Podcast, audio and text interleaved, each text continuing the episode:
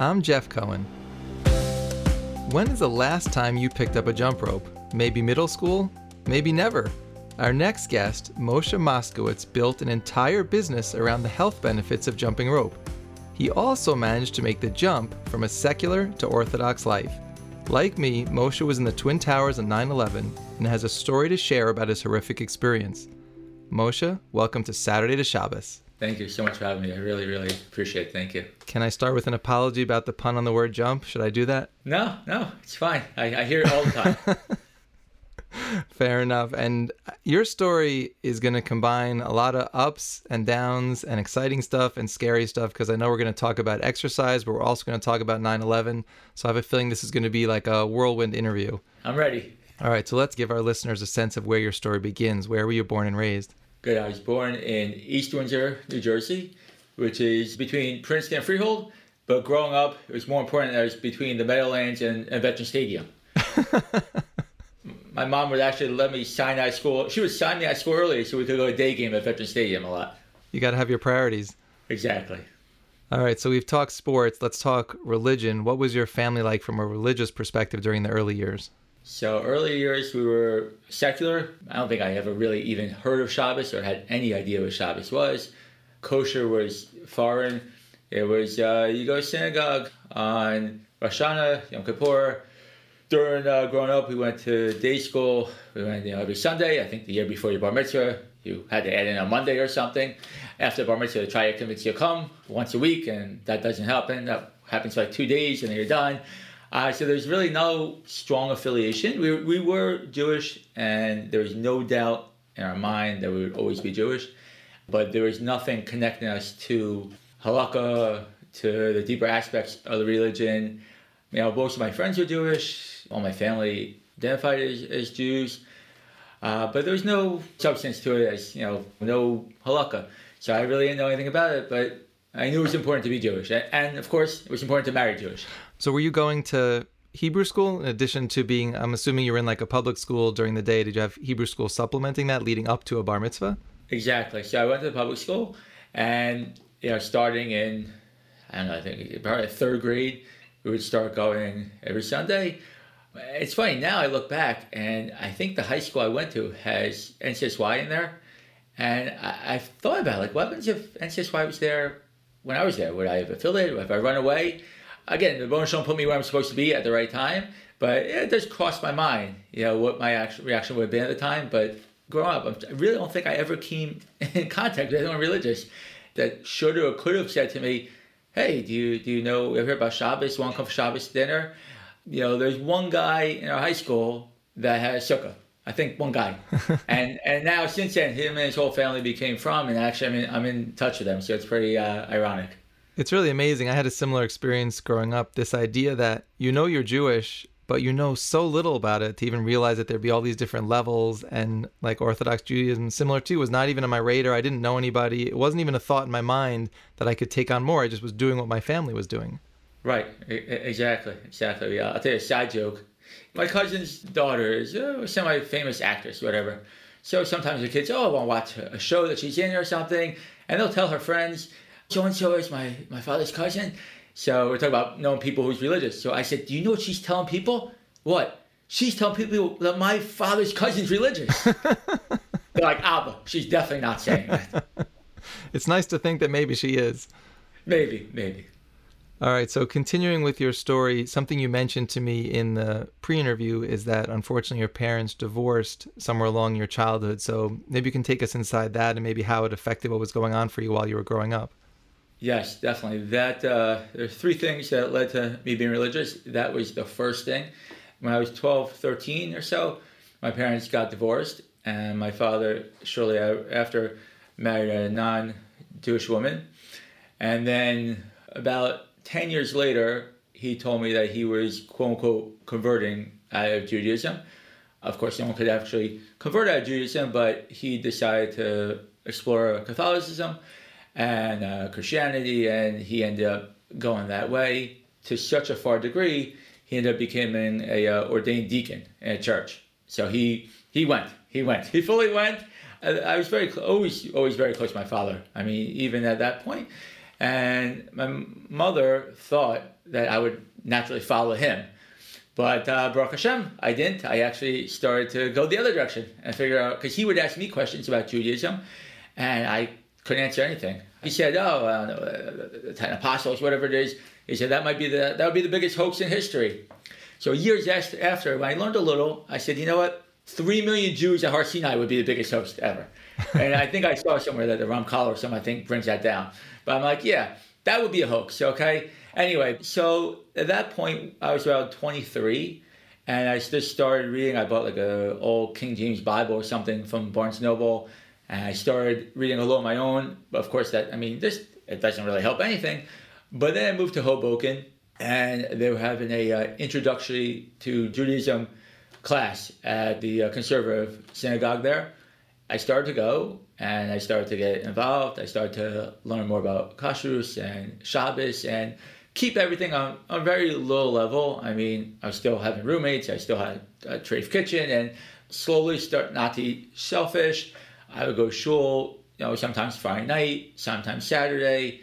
Again, it didn't affect the rest of my weekend plans. I would go to shul Friday night and then go go hang out at the bars, whatever. But it started to become more of a uh, part of my life, more of a, a opening, so to speak, to things that we talked about before, that not knowing what Judaism was to now understanding it's a lot more than Rosh Hashanah and Yom Kippur. I started listening to a lot of lectures on Aish audio, hundreds, hundreds of lectures. So that that's kind of where the the first big turning point in my life was. But this exploration that you were doing was within the confines of a conservative synagogue? Did I hear that right? Yes, conservative synagogue in Hoboken. So when you're doing that, you might be learning more, but the people that you're surrounded with, people coming to that shul, are not necessarily looking to eat kosher, keep Shabbos, like all the steps that would take someone towards Orthodox Judaism. So it almost sounds like to me that you were becoming even more interested than someone typically would in that kind of environment. Uh, yeah. At first, it wasn't a stir because where I was coming from to what I was learning, everything was new. So for me, no, any level of Kashrus, any level of Shabbos was still so new to me. So it did at one point reach a breaking point. At later, you know, I ended up, me and my wife, and we were at a breaking point. I was kind of going back and forth between, on Shabbos, the uh, conservative shul and the Chabad. And it was like a, like Baal. We're going back and forth every week. And I went to the conservative shul one time, and I was like, Akan, and it's enough. I, I can't go back here. I'm choosing that direction, and that's the direction we're going to go. But uh, at that point, we went fully to Chabad, and it's funny. It's a great story that I, I never said goodbye like the, Orthodox, the conservative shul. Uh, and uh, actually, it was, it was after we were married, actually, because the rabbi there actually married us. We got another ketubah afterwards. But um, we never went back and said goodbye. It was just like an awkward thing. And years later, I saw my bris for a uh, son of the Chabad rabbi. And I said to him, I felt bad. I'm sorry. I never said goodbye. He gave us the biggest hug. He was actually so happy that we had moved on and that we were taking more steps in our Judaism. It was like an amazing moment that, like, sometimes you hear these stories like, how could you leave? And he was just actually embraced us and was like, no, I'm, I'm very happy for the, the path he took. And you just referenced your wife coming into the picture. So at the time that you meet her, you're exploring Orthodox Judaism. Like, where is she holding? Like, how does she come into your life? And do you sort of explore this together and come to this realization as a couple that you want to live fully Orthodox? Right. So we knew each other from college, but we were very different in college. I think I tried to take her out once or twice in college. She was like a very straight-A student and very serious. And I was, okay, I partied a little. So uh, years after college, we saw each other at a mutual friend's wedding. And, you know, I said, why don't we go out? And for a whole year, I was just taking her to dinner. And just, I thought we were dating. I mean, it was like we were religious because we never touched, we never kissed. Mm-hmm. Like, seriously. And the whole year, she thought we were just friends. So we went there the whole year. And then finally, like, I'm never calling her again. And then she started calling me. So where she was religiously, she also grew up very secular. She thought one day she'd be religious to the point that she light Shabbos candles. That was her goal. I went to Eretz Yisrael also in the, in the picture with uh, Livnot on Birthright. And that's when I came back. I knew I formally I would one hundred percent be religious. And somewhere along the line, she called me on Saturday, and I kept not answering the phone. And then she kind of realized like exactly where I was holding. And you know, it was definitely an adjustment period because I was a lot more on the path before she was. So, you know, it was a lot of, you know, give and take, and, you know, it was, it was hard. It was definitely hard because we didn't enter the path together, I'm not going to lie. And also, just by nature, I'm the type of person, and I could tell you where I was. When the first time I learned that you're supposed to learn Torah every day, I'm like, okay, you know, I'm going to learn Torah every day the rest of my life.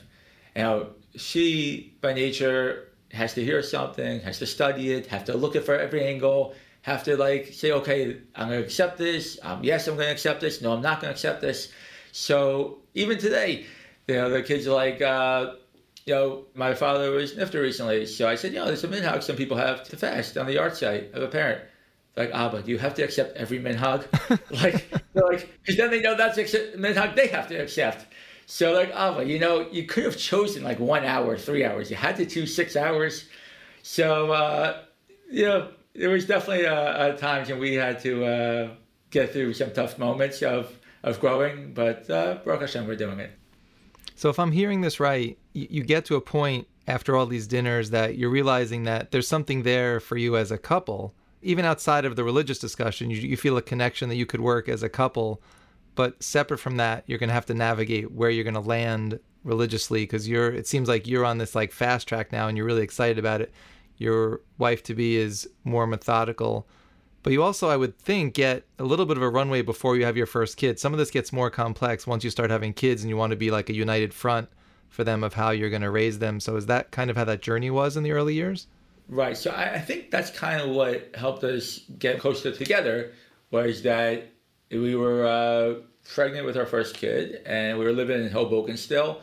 And we were only one of like five religious couples there.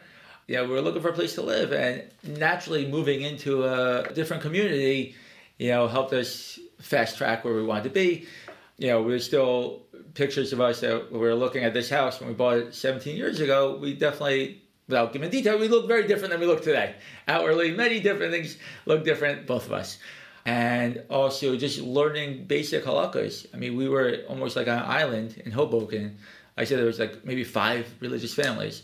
So, you know, it was very hard to to grow. I mean, and there wasn't like a community. There was a Chabad, which was great.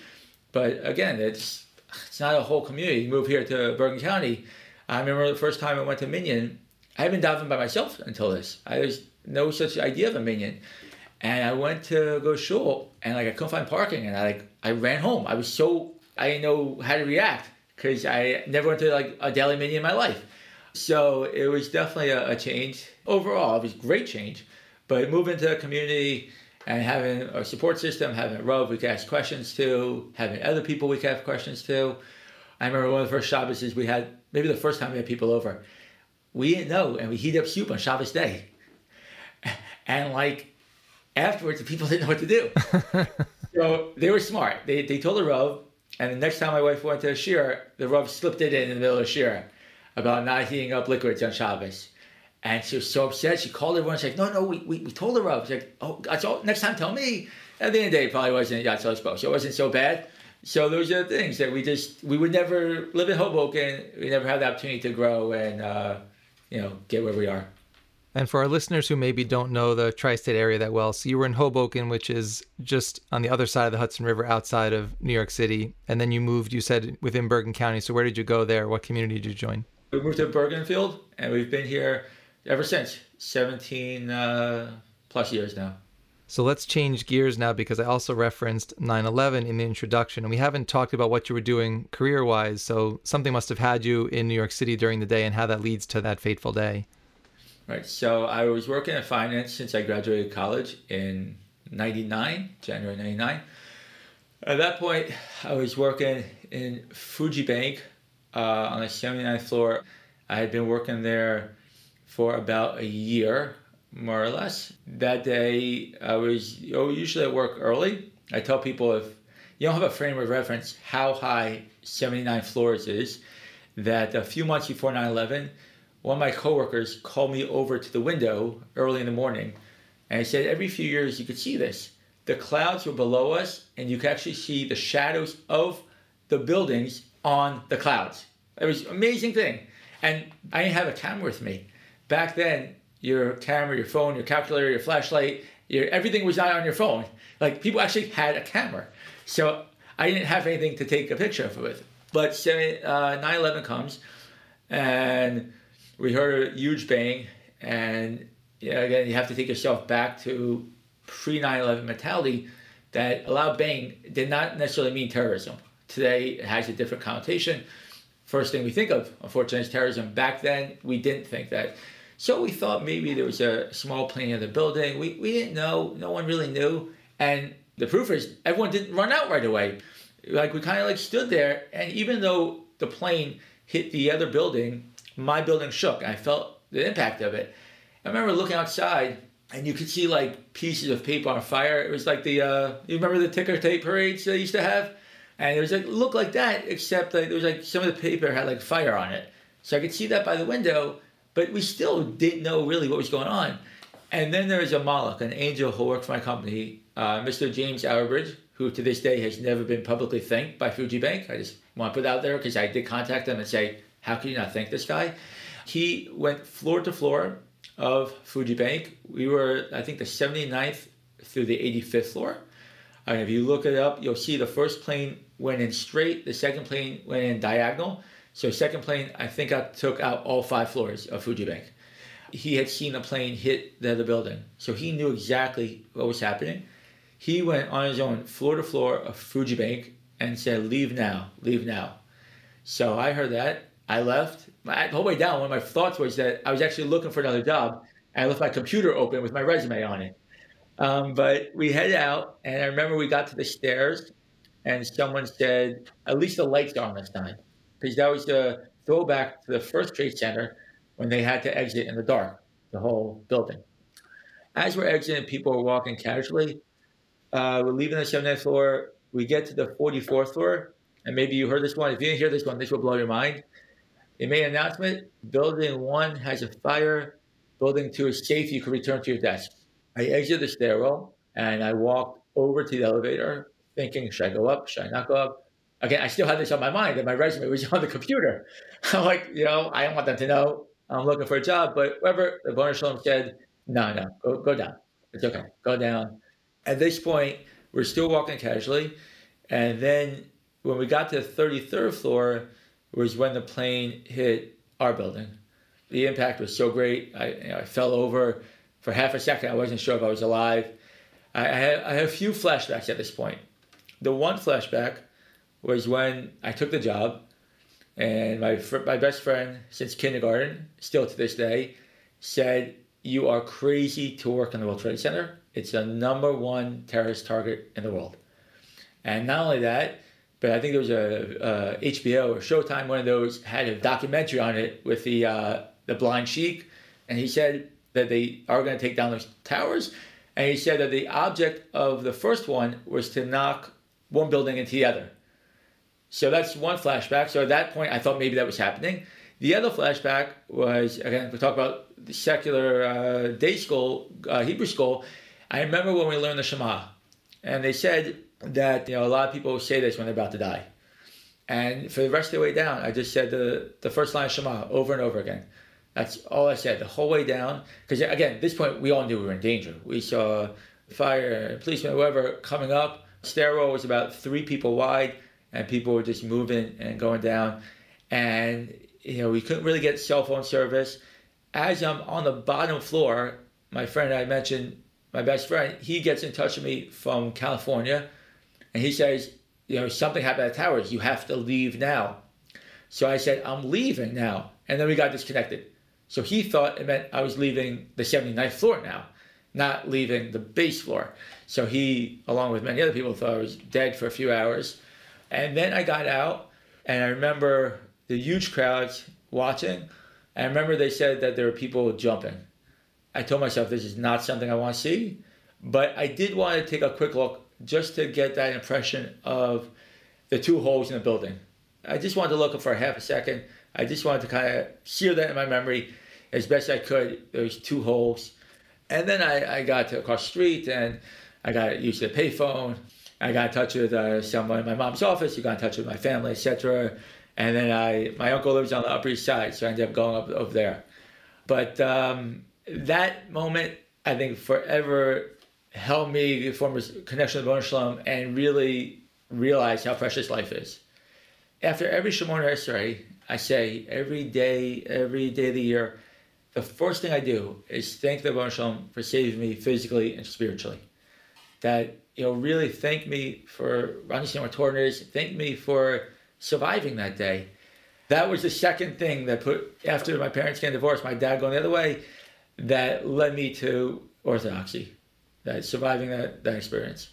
So you're right that there are a million questions I could be asking about nine eleven, particularly the fact that I also was in the Twin Towers. We could do a whole nother podcast on that, but I want to hone in on one particular thing, which is before you told the nine eleven story, you were talking about meeting your wife and the journey that you were on. So I just wanted to connect those two stories. Like, where does finding your wife and starting to become more religious fit in time-wise versus when nine eleven happened? So my father got went the other way when I was like twenty-three. Then uh, nine eleven happened uh, a few years after that. And then after that, I started dating my wife. So at nine eleven, we were not involved at all. Uh, it was probably the wedding that we went to and we, we met was probably a year or so after nine eleven. And then we like dated for a year, and then I went on Livnot to Israel, and then when I came back was when I said I'm never calling her again, and she started calling me, and then we, we knew we were hooked at that point. So that's generally the, the time frame. Uh, but yeah, nine eleven definitely put things into perspective and really helped me, you know, focus on what's meaningful in life. So let's go a little deeper into, you come out of nine eleven, you're grateful for having survived, and how that in and of itself was like that second catalyst to make you want to explore deeper on Judaism. Right. So it wasn't like the next day I became religious. I'll put that out there. It was not. I vividly remember that Friday night. I still went to the, the shul. My mom wanted me home, so I went there, and we still went out to dinner at a non-kosher restaurant, and we still went to the shul that I had been bar mitzvah at, and I still drove home that day. So it wasn't like one of these stories the next day, okay, I'm, I, you know, I'm putting into filling. No, not at all. It was just more of awareness that, listen, I'm studying, I'm studying. And then you have this event. It's like, you know what? There has to be a purpose to all this. I probably progressed a little faster after that.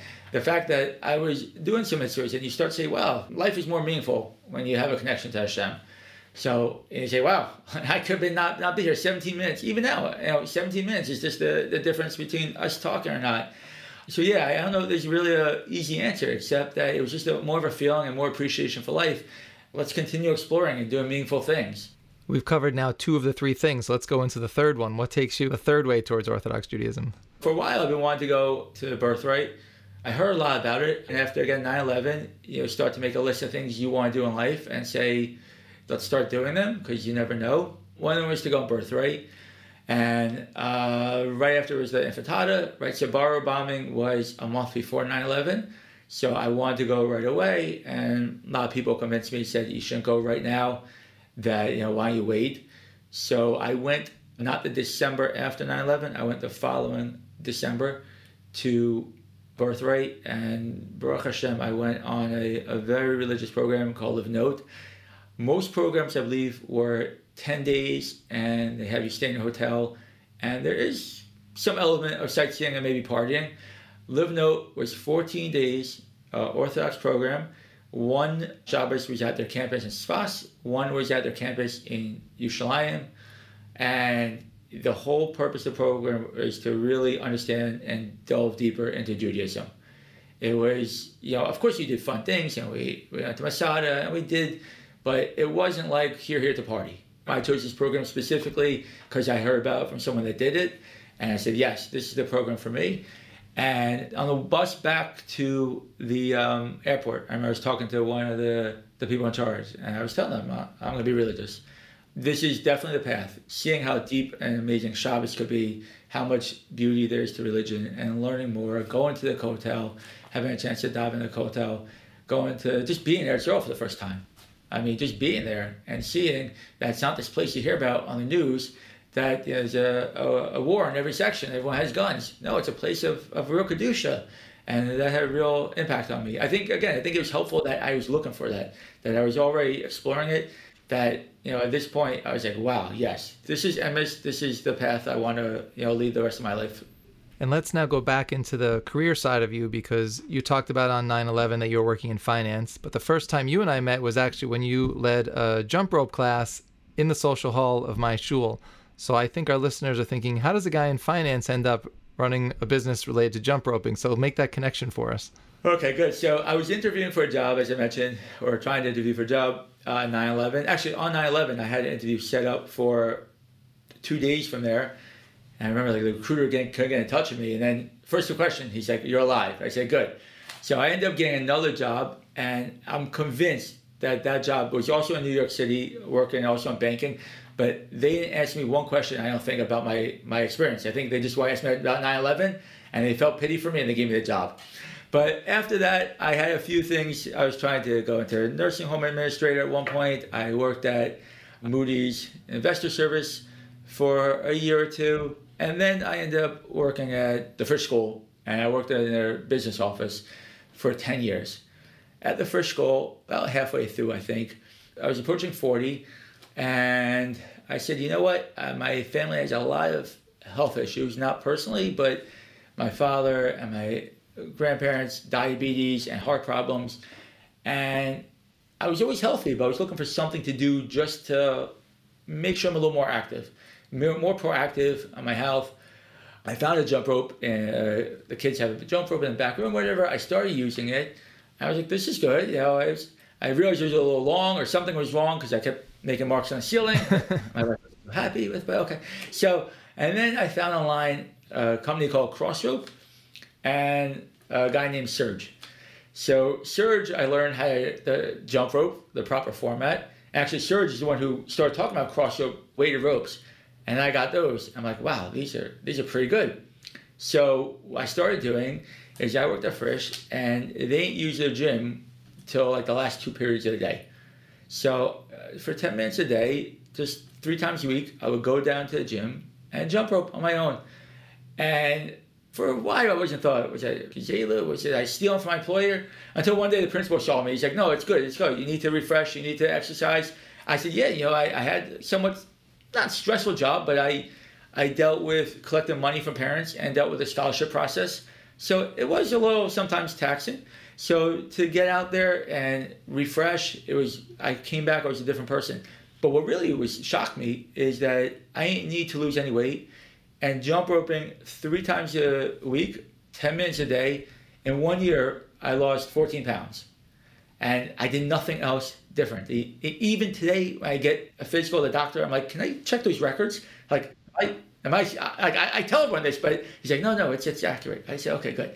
So then at that point, I started looking around the shul, and I said, some people may be not as active as me, and maybe they're not as in shape as they should be. So I approached Rabbi Neuberger, and I said, would the Rav be open to having a class in our social hall? He said, one hundred percent. He said, first of all, people should exercise. Second of all, I want to make sure that men are not going to mixed gyms. So if we can accomplish both of those, go for it. So we started classes there, and then uh, we went to Fairlawn a little. We went to Beth Aaron. We were also in Springfield, Rabbi Marcus' shul. You know, there are ups and downs. People will come, people will not come. And we were doing this for about a year and a half or so before uh, COVID. And then Crossrope was doing an article on me. I'm like, that's great that they're going to do an article on me, but how in the world is someone going to join my class from across the country? I said, I have a brilliant idea. I'm going to offer classes on Zoom. Seriously, this is before COVID. I offered classes on Zoom, and before the article came out, my members were like, there's no way I'm coming to a class on Zoom. They said, if it's not in person, I'm not coming. So I rented out space, I spent tons of money, no one was showing up.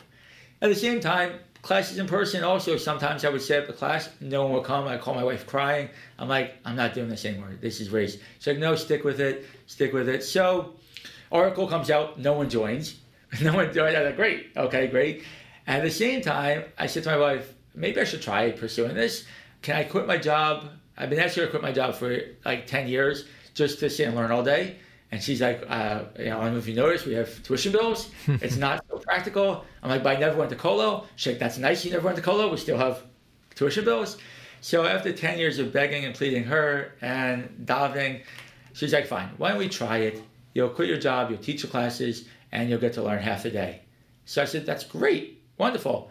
So I started doing that, and it was a COVID year, so I started learning, and sure enough, before I knew it, all the kids were home.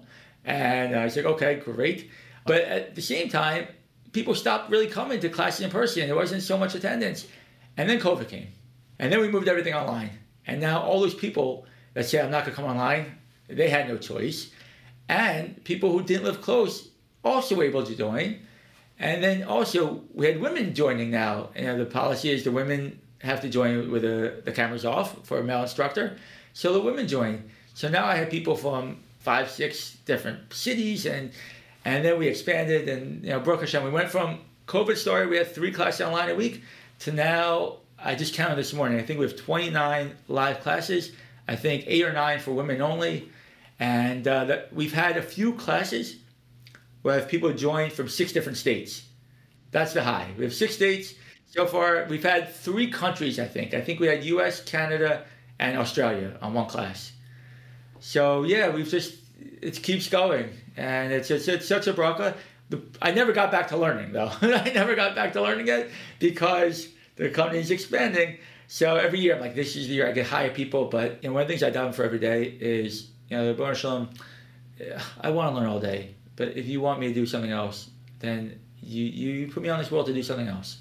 And although I think I should learn, your will is more important than mine. So I said, just show me a sign. Just show me a sign, and I'll continue doing what you want me to do. And always what happens is within a day or so, I get a text message from someone saying, you know what, I'm in the best shape of my life. I was never able to do this. I never realized how important exercise was. I'm addicted to exercise now. Thank you so much. And at that point, I just throw up my hands and say, you know what? Okay, yeah, what can I do? I, I'm not here to serve myself. I have to do what the Bnei shalom wants. And I'm thinking there are people listening who say, wow, jump roping sounds cool, but I really either have never done it in my life or can't remember the last time I did it. So, you know, what would you say to someone who's like, all right, I do need to exercise, but I feel somehow intimidated about trying jump roping for the first time? Right. So I would say that a few things, that Jump to Shape is not just jump roping anymore. So there's a lot of exercises you could do. Jump roping is a great full body workout. We have trainers, including myself. I'm the head trainer. We have women trainers that literally have taught people who tell me they'll never be able to do jump roping to doing five minutes straight over time. That you have to have patience. You have to practice. But that's what I would tell you before two weeks. Now I'm going to tell you there's a whole new addition to jump roping that is actually in the process of changing our classes dramatically. It's going to sound funny. It's going to sound very funny. There are ropeless ropes. All the ropes we use are weighted.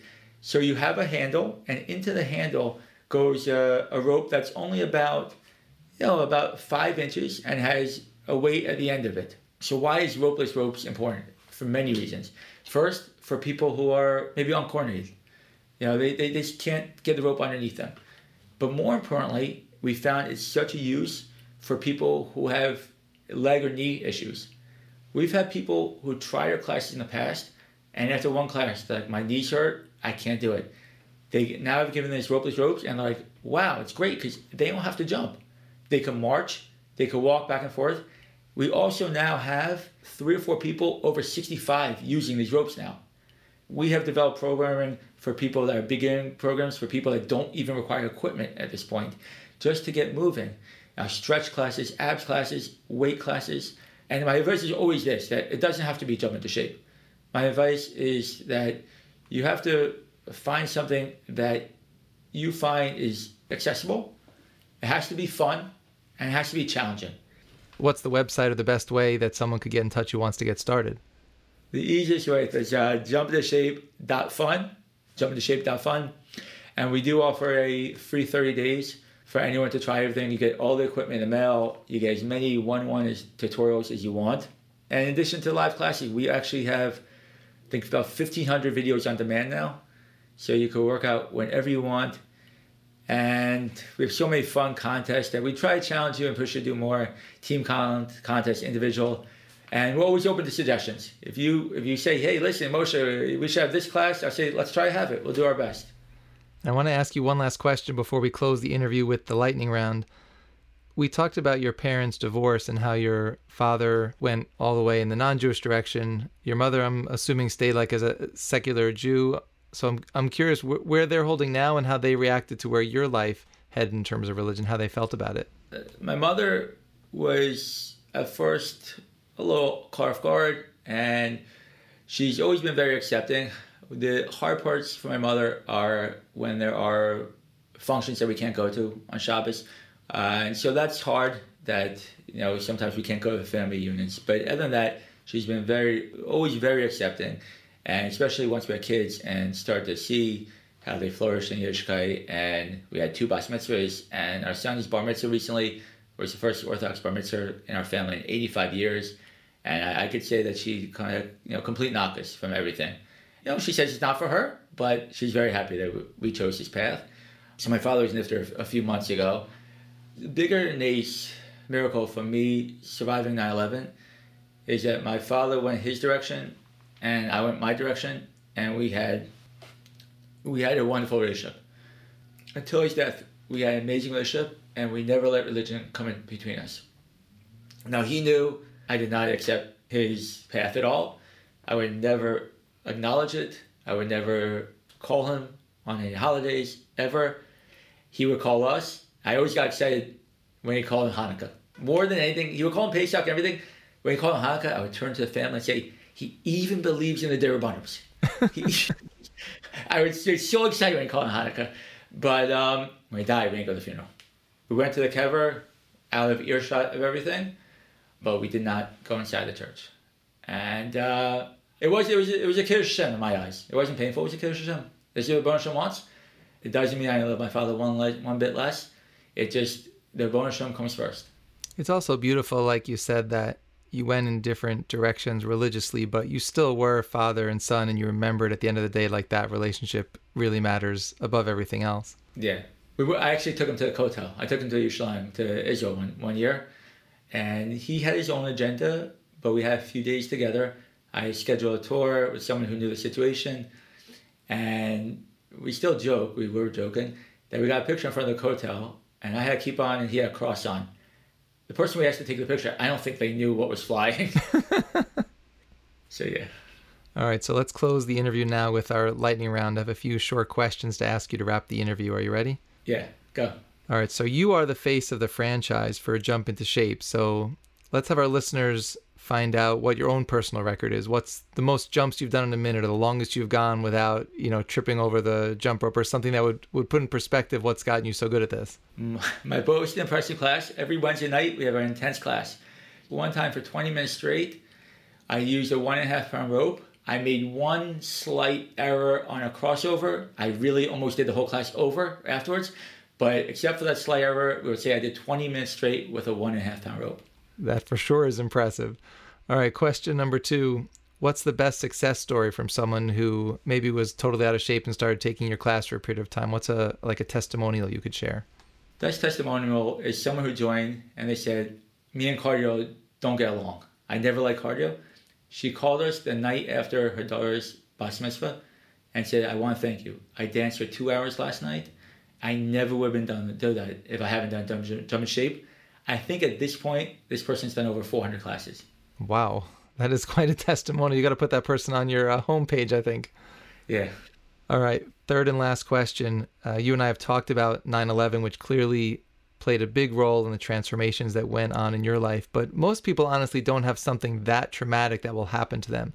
So how do you think someone who doesn't have a major traumatic thing happen could still find a way to take stock of their life, figure out what they want to do, make some big changes when they don't have this catalyst that makes it happen?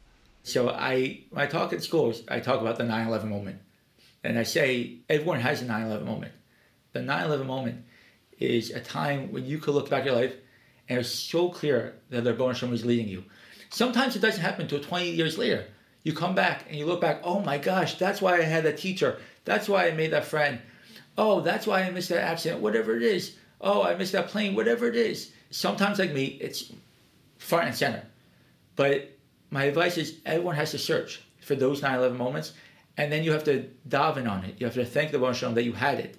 You have to remind yourself of it. It has to be something that's so fresh in your mind that it drives you to live every day. So we all have those moments. We just have to, sometimes you have to search for it. And if you have to write it down and have a collection, you have a whole collection of them. They don't have to be big, but they are there if you look for them.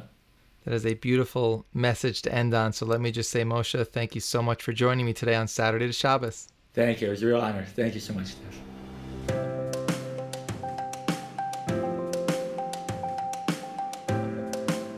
Saturday to Shabbos is produced by Gary Wallach. Our theme music is by Paul Uden. To learn more about us, please visit tachlis media dot com. That's T A C H L I S media dot com. Tell us what you think about what you've heard, or suggest a story we should know about by emailing Shabbos at tachlis media dot com.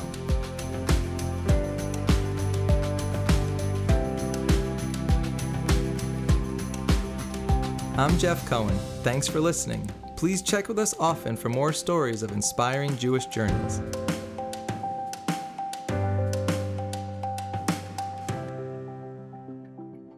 Saturday to Shabbos is a Tachlis Media podcast.